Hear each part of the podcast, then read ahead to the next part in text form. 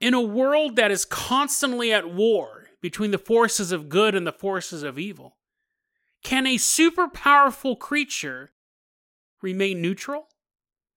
And then we travel to South Dakota, where a mysterious spirit currently resides. Is there any truth to the story of a creature so malevolent it encourages young men and women to hang themselves? Today on Dead Rabbit Radio.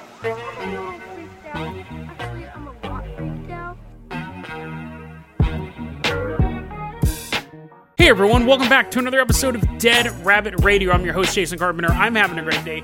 Hope you guys are having a great day too. I hope you guys have some awesome plans for the weekend. We are headed towards the end of season 13. We're going to have two weeks left of episodes, and then here's some news for you guys. Normally, I take a week off every 50 episodes.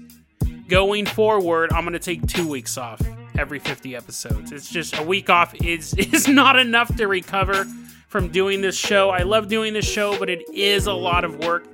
That means we are going to have two weeks of classic episodes. So, Patreon supporters, make sure to post or email me, however you want to do it. Let me know what your favorite episodes are. So, I will cover those. And all of the classic episodes have like another 20, 30 minutes of bonus content at the ending. It's behind the scenes stuff or story updates, all sorts of really cool information. So I hope you guys stick around for the classics episode. So we're going to do two more weeks. Then I'm going to take two weeks off, and we are then headed into season 14 of Dead Rabbit Radio. Can you guys believe that? Can you? I can't. I can't believe it.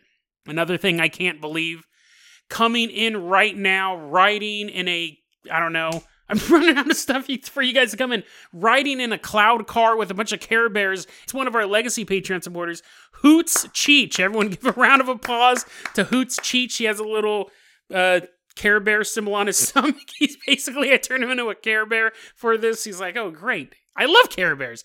Come on in, Hoots Cheech. You're going to be our captain, our pilot this episode. If you guys can't support the Patreon, or if you're not a race of animated bears, that's fine too. Just help spread the word about the show. Really, really helps out a lot. Everyone give Hoots Cheech tummy a little rub. And as he shoots out a Care Bear stare, his little symbol is actually the hare hang glider. He made the hare hang glider appear. Everyone grab onto his furry little feet Hoots Cheech, take us out of Dead Rabbit Command. We are headed to Northern Africa. It's probably not great, probably not great to hold on to a three foot tall bear's feet for a transatlantic journey, but hold on, guys. Hare hang gliders flying out to Northern Africa. Specifically, we're headed out to Eastern Algeria. All the information we're about to cover actually got from the website cabos.com. They specialize in Islamic cryptids, Islamic paranormal activity. It's a really cool website. And this article is written by Abdel Razak Torah. So thank you so much for putting this out. And while we're in eastern Algeria, we have to take a bus, right? the air hang glider crashed. It's not great to have a Care fly one of those things. We end up having to catch a bus into town. We're sitting in a bus stop. We look over, and a man walks up and sits down next to us. He just kind of nods and then is trying to mind his own business. But we start to notice some interesting things about this man. He's white, not Caucasian. He actually is, like, his skin is very, very white, almost like chalk white. He has blue eyes and yellow eyelashes. We're just kind of staring at him. We're very, very rude people. We're staring at this man, and he's just kind of sitting there. We also noticed that the entire time, even walking up to the bus stop, his hands have been in his pockets. We're just sitting there, we're looking at him, and we go, that's kind of weird. He's kind of chalky, hands in the pockets.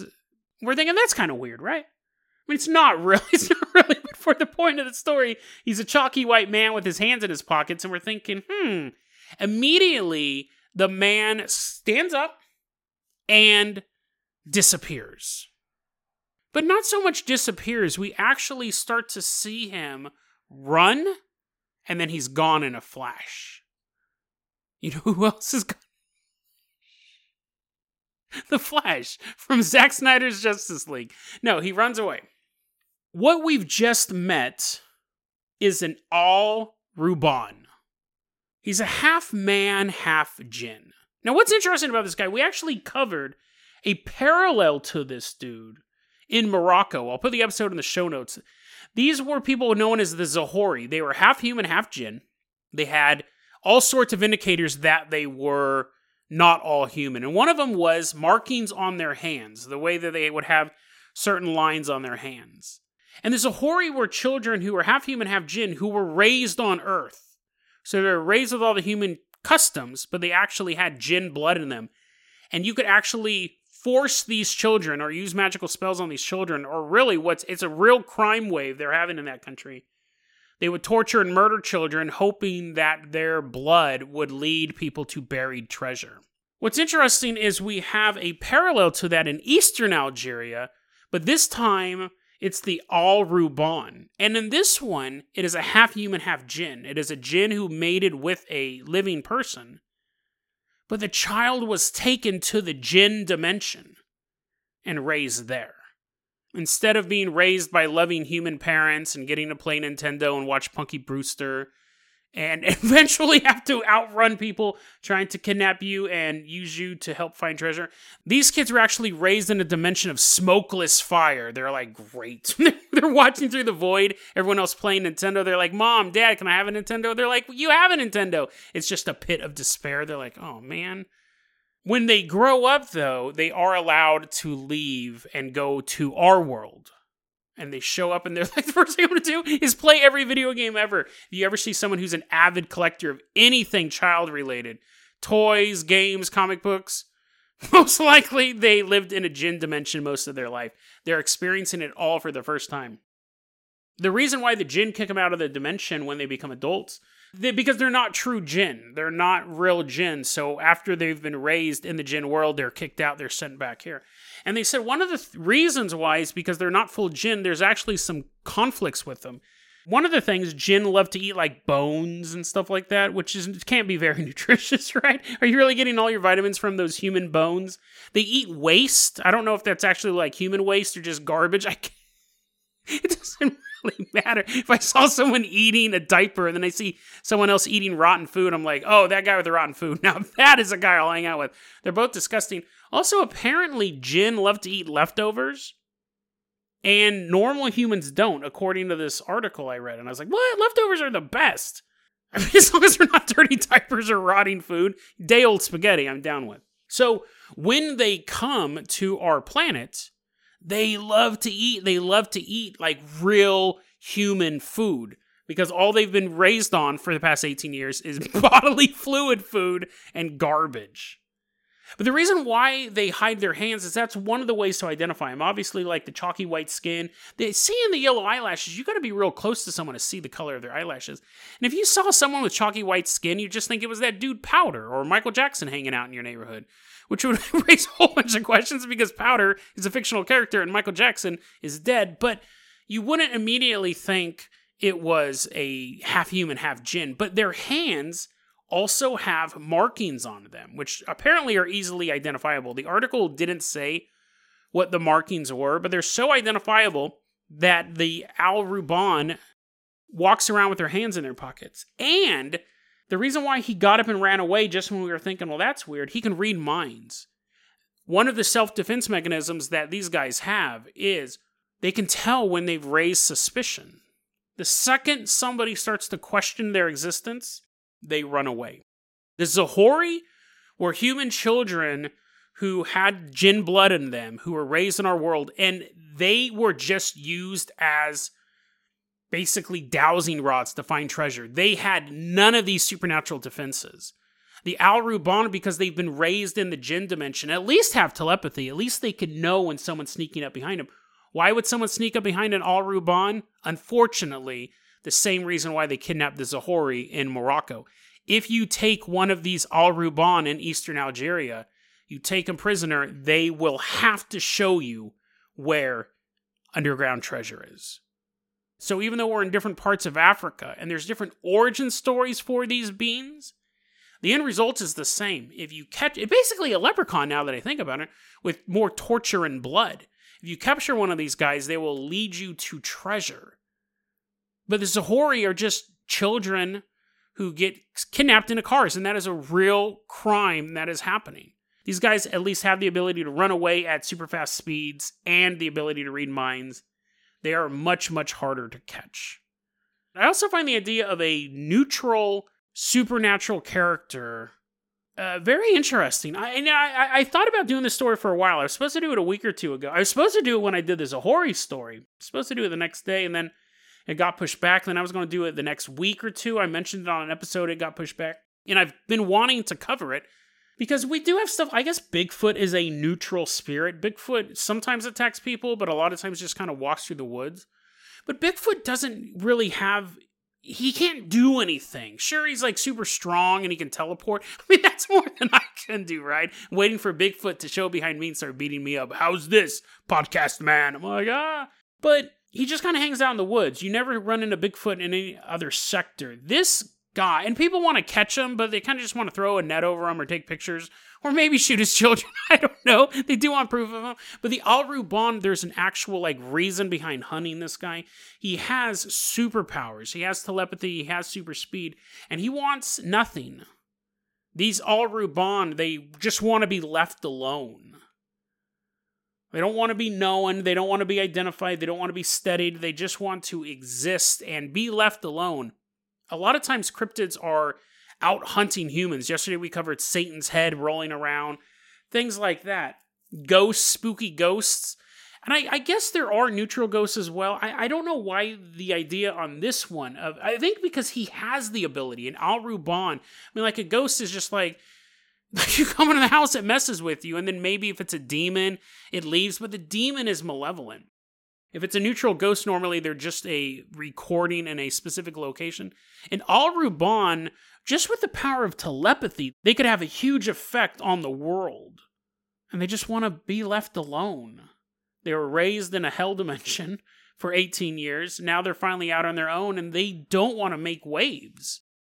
I find that very odd. I, I think it would actually be a powerful ally for the forces of good to team up with one of these guys just because of the telepathy.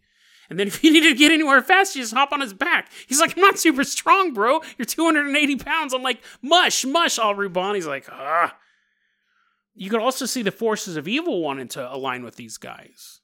Because they can blend in perfectly with humans, other than the chalky white skin. They could blend in perfectly in a Michael Jackson lookalike contest. And they have telepathy and super speed. So I could see both of these sides good and evil wanting to align themselves with them, but they just want to be left alone. They don't have any lust for power, they just have a lust for life. They just want to hang out and try all those Nintendo games they missed growing up. So, should we leave them alone or should we try to recruit them? That is the question. If you ever find yourself in eastern Algeria sitting next to a chalky white man who keeps his hands in his pockets, just say, I'm one of the good ones and then, put a butterfly net over his head and catch him and bring him to Dead Rabbit Command.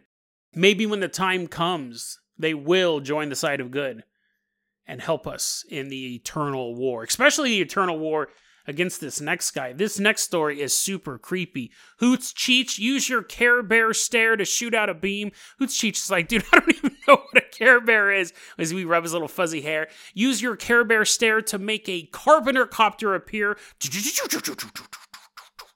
It's all cartoony and cloudy and pretty dope looking. Hoots Cheech, we're gonna pick you up and put you in the pilot seat. Take us out of Eastern Algeria. We are headed out to South Dakota. Rainbow, rainbow, cartoon rainbow trailing behind the Carpenter copter. On Monday's episode, I said that I recently found a Reddit post, and it was it was like an Ask Me Anything or whatever, Ask Reddit or whatever it was called, and it was spooky stories about Native American legends. We've covered two so far this week, and this is the last one. This one I got from a Reddit user named Lakota Girl. So thank you so much for pointing this out. This is a truly terrifying story. I want to say this actually before we start this segment. We're going to be talking about suicide during this segment, and I want to let you guys know that if you are struggling with issues of suicide, if you're struggling with issues of thoughts of harming yourself, don't do it. That is not the way to do it. I want to give you this number, the National Suicide Prevention Lifeline. It's a lifeline. Use it when you need it. They will help you. It's 1 800 273 8255. That's 1 800 273 8255. Don't, it's, don't. It's not worth it, guys. It's 100% not worth it. 1 800 273 8255. If you're having any thoughts of self harm or suicide, please call that number. We care about you. Hoots Cheech is flying us out to South Dakota. And as we're going out there, I have to share some very grim statistics with you. Overall, in the United States, suicide is considered the ninth most common form of death. It's a real problem. But in South Dakota, between the ages of 15 and 24, it is the second leading cause of death in the state of South Dakota. They have a massive problem with suicide. When you look at the native population of South Dakota, the Native Americans who live in South Dakota, it is 2.4 times higher than the Caucasian population of South Dakota. And so you ask why? Why are we seeing this massive difference between the Native Americans who are living there and the other ethnic groups that are living there? And people can point out, and they have pointed out, lack of jobs, high amounts of adult alcoholism. You have kids being raised in really, really disrupted households, economically depressed area. And those are all real factors. Those are all 100% real factors. But even in the communities of South Dakota, there are whispers that have turned to cries for help about a creature known as Walking Sam. Hoots Cheech land us at the South Dakota Oglala Lakota Reservation. And at this reservation, there are stories of this creature known as Walking Sam. It's a seven foot tall, stick like shadow wearing a little top hat. His limbs are long and spindly, and he whistles as he walks through the darkness. It's very, very typical idea of a shadow person. We've definitely seen shadow people with the top hats, generally called the Hat Man. There is a Native American legend of a race of shadow people called stick Indians because they are basically stick figures. Shadow people, but are stick figures. But this one, Walking Sam, has a particular lust for blood and a very cruel way of getting it. His arms are long and thin, but when he raises them out, you see underneath his arms, from his armpit to his wrist, are dozens of nooses. And from those nooses hang his trophies the bodies of suicide victims. You can't hide from walking Sam, whether you're in your house, out in town, or walking across the pitch black field. He will find you. Obviously, as a shadow figure, he waits till night. But even if he can't get physically close to you, you'll hear him. And I'm not talking about the whistling. You'll hear his voice tell you, Nobody loves you. Nobody loves you. There's nothing left here for you. There's nothing left here for you. Look at your father. Do you want to end up like him? You know what you need to do. Do you want to end up like him? You know what you need. You know what you need to. Join me.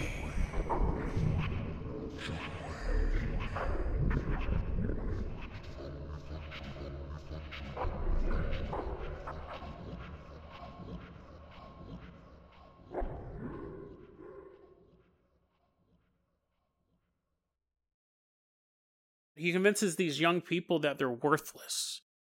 There's just no hope. So why not just get it over with?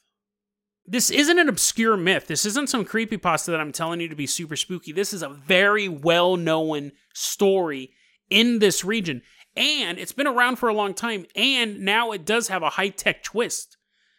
This is I, I I want I want to be 100% clear on this. This is not a story that Lakota girl said and it's just some creepy pasta there are town meetings about Walking Sam. And there are huge issues with suicide in South Dakota, especially among the youth. Parents and guardians and teachers are finding Facebook videos shared among the youth in South Dakota on how to make nooses, how to perfect killing yourself.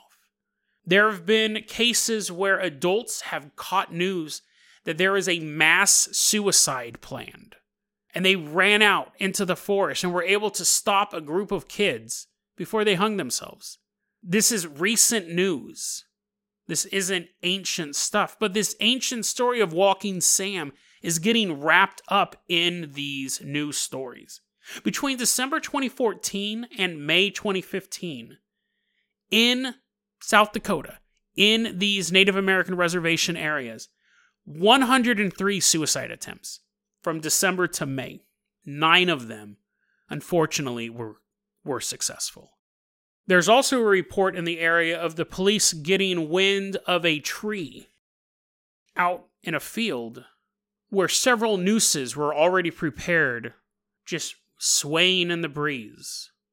The police saw that as an open invitation. Someone had made those nooses and hung them from the tree and was sharing the location of the tree on Facebook as an invitation for those who couldn't perfect making the noose themselves. At Pine Ridge, that's a city in South Dakota, is where we had these town meetings, and people were bringing up Walking Sam. Citizens of Pine Ridge were saying they were actually seeing Walking Sam physically moving through the community. The seven foot tall shadow man was in that town. You start to get more and more reports of Walking Sam trying to convince the youth of Pine Ridge to join him. One woman asked the police, You guys need to keep an eye out for him. And she believed that by using police scanners, you could pick up his whispers. You could pick up his sales pitch, convincing the children to kill themselves. Whether or not Walking Sam was actually in Pine Ridge, this was declared a state of emergency. And the Oglala Sioux tribe in the Pine Ridge Indian Reservation they received a grant of $400,000 to combat suicide in their town. We're talking about an area where 70% of the population drops out of school and 75% of the adults are alcoholics. And in this entire region, six mental health professionals.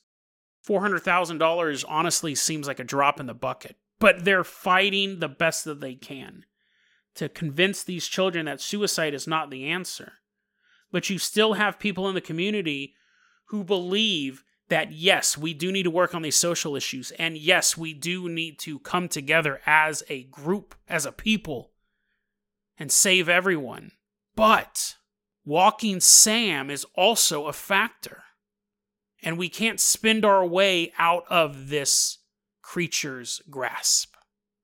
They're not saying ignore the social problems. They're not saying ignore the fact that they need more mental health counselors. But you also need to look at the spiritual side. But just when you thought the story couldn't get any creepier, just when you thought the story could not get any more bizarre than the fact that we have a real life suicide epidemic, and it may be connected in part. I mean, again, there are serious social issues going on in this region, but part of it may be a spiritual component just when you thought you couldn't get it any more bizarre. Lakota Girl, in her Reddit post, added a new wrinkle to this whole story. Hoots Cheech, let's hop back in that Carpenter copter. We are going back in time and we are headed out to Minnesota. We're now back in the year 1862, and we're on the front lines of the Dakota War. Minnesota was recently made a state, and you have the Sioux tribe and all these other Native American groups in Minnesota, and they had set up treaties. And if anyone is familiar with U.S. history, the treaties were not considered really worth anything. The U.S. government goes, "Oh, that thing we signed? Ah, no, that was an accident. We fell on the table and our pen accidentally made our name, but we're actually not going to honor that." So these treaties weren't being honored. You had more people coming into Minnesota, and the tribes that were there already were like, hey, you're supposed to pay us for this land, you're supposed to pay us for this use. They weren't getting their paychecks, so there was an uprising, like anyone would do. It only lasted from August to September, however. Most of the warfare was Native Americans versus settlers. But then eventually the federal troops came in, and that's what ended the uprising. And they ended up catching and imprisoning a lot of these Native Americans. But the federal troops end up leaving the area, and the local authority goes, Well, what do we do with all of these captured prisoners? I know we'll put them on trial. But they don't really put them on trial. They put them on military trial. And these were actually there was a there was a lot of controversy about this even back then. These were people having an armed uprising which made them combatants and you can't really charge someone with murder if they're fighting a war. You may not like the fact that they're killing the enemy, but there are there's basically war laws, there's war crimes, and fighting and killing other people isn't a war crime. But there's no federal authority here right now. You have the local militias taking these guys and holding military trials. There was 400 trials in 1 month. Some of the trials were only 5 minutes long. And by the end of it, 303 of them were sentenced to death. But you like I said there was controversy. So people were appealing this, people in the area, other politicians were like, you can't charge them with murder. Two people were charged with rape, and everyone was like, whatever happens to them, that's fine. They deserve it. But they're like, all these other people, these 303 people, you're going to sentence to death for murder, but they're fighting a war. They lost, and we don't agree with the war. Like, we agree we're doing the right thing, but you can't charge them with this. It sets a bad precedent. So this uh, basically starts getting appealed up, and eventually it gets to the highest level of government, and they say, You're right. We can't sentence these guys to death for war wartime killings. But there was 39 of them who were they looked at it and they go, "No, these people are going to be killed. These people actually committed crimes. We're not going to let them go." Two of those guys were the rapists and the other 37 are basically being sentenced for murdering during war, which there was still controversy about that. But 303 names were commuted, and that does not mean they were sent free. It means that they were going to be imprisoned, but they were not going to be killed. The 39 people, they are going to be executed. The rest of them are sent to prison for three years. One third of them die in prison just due to disease. And then the rest of them, when they get out of prison, because the treaties were broken because of the uprising, the federal government took all the indigenous people in that area and forced them to move kicked them all out of Minnesota.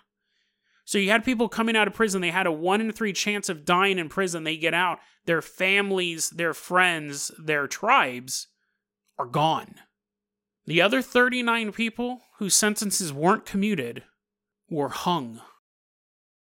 To this day, it is the largest mass execution in U.S. history.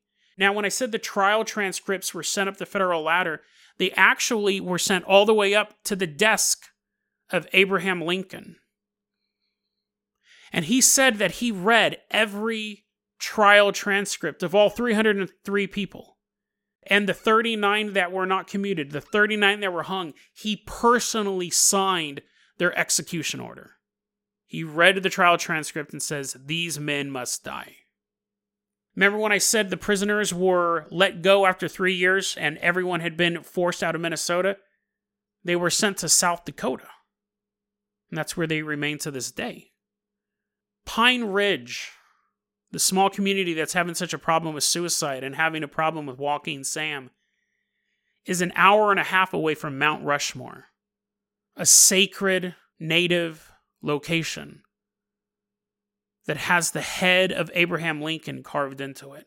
The same president who ordered the largest mass execution in U.S. history, having them hung all in one day, and then having their families pushed out of the state, pushed out of the land they existed on for hundreds, for thousands of years.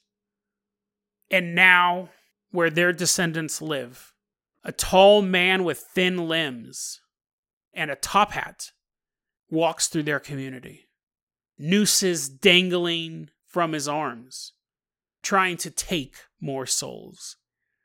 Is it possible that Walking Sam is not just a random shadow man, but the doomed soul of America's 16th president, Abraham Lincoln? It's a bizarre theory, of course, that America's 16th president is now a shadow man who is convincing young native men and women to hang themselves. So some might say it's tasteless. But in the world of the weird, anything is possible. Even a man like Abraham Lincoln, in death, could be cursed to walk the darkness. Whether or not Walking Sam is Abraham Lincoln, it's an interesting, unnerving twist to the story. It's already so bizarre and it's just a, a weird element to it. But whether or not Walking Sam is Abraham Lincoln is kind of moot, really. I mean, if this creature is walking through your neighborhood, walking through your state, it doesn't matter where he came from at a certain point. It's like you're not concerned about the lightning bolt that sets the forest on fire. You're not like going, what cloud did that come from? You have to put out the fire. And that's what they're trying to do in this area now. They're just trying to put out these fires. But here's the thing you do need more mental health counseling. We do need to address dropout rates. We do need to address drug and alcohol rates. We do need to address social issues. But you can't pray your way to become a millionaire, and you can't spend your way out of that hole inside of you. You can't spend a billion dollars and try to fix that depression that exists in your soul. If you want to be a millionaire, you have to use materialistic means. And by looking at things like poverty and social injustice. You can use money to start to build a framework to get out of those, but you have to heal the soul of the individuals. And that takes a spiritual set of tools. You have to heal both. Walking Sam may just be a personification of suicide, of loss, of depression. It may be a metaphor that people have made real through their stories. Or Walking Sam could be a demon that is feeding on the deaths of young people. You have to fix both the material world and the spiritual world to completely cure a human. You have to do both if we ignore the existence of Walking Sam, if we say he's nothing but a fairy tale, and don't address that at all, the only one who wins is Walking Sam. And he will continue his campaign of mayhem until his arms are full of nooses. But there's always room for one more. Deadrabbitradio at gmail.com is going to be our email address. You can also hit us up at facebook.com slash deadrabbitradio. Twitter is at deadrabbitradio. Dead Rabbit Radio is the daily paranormal conspiracy and true crime podcast. You don't have to listen to it every day, but I'm glad you listened to it today. Have a great one, guys.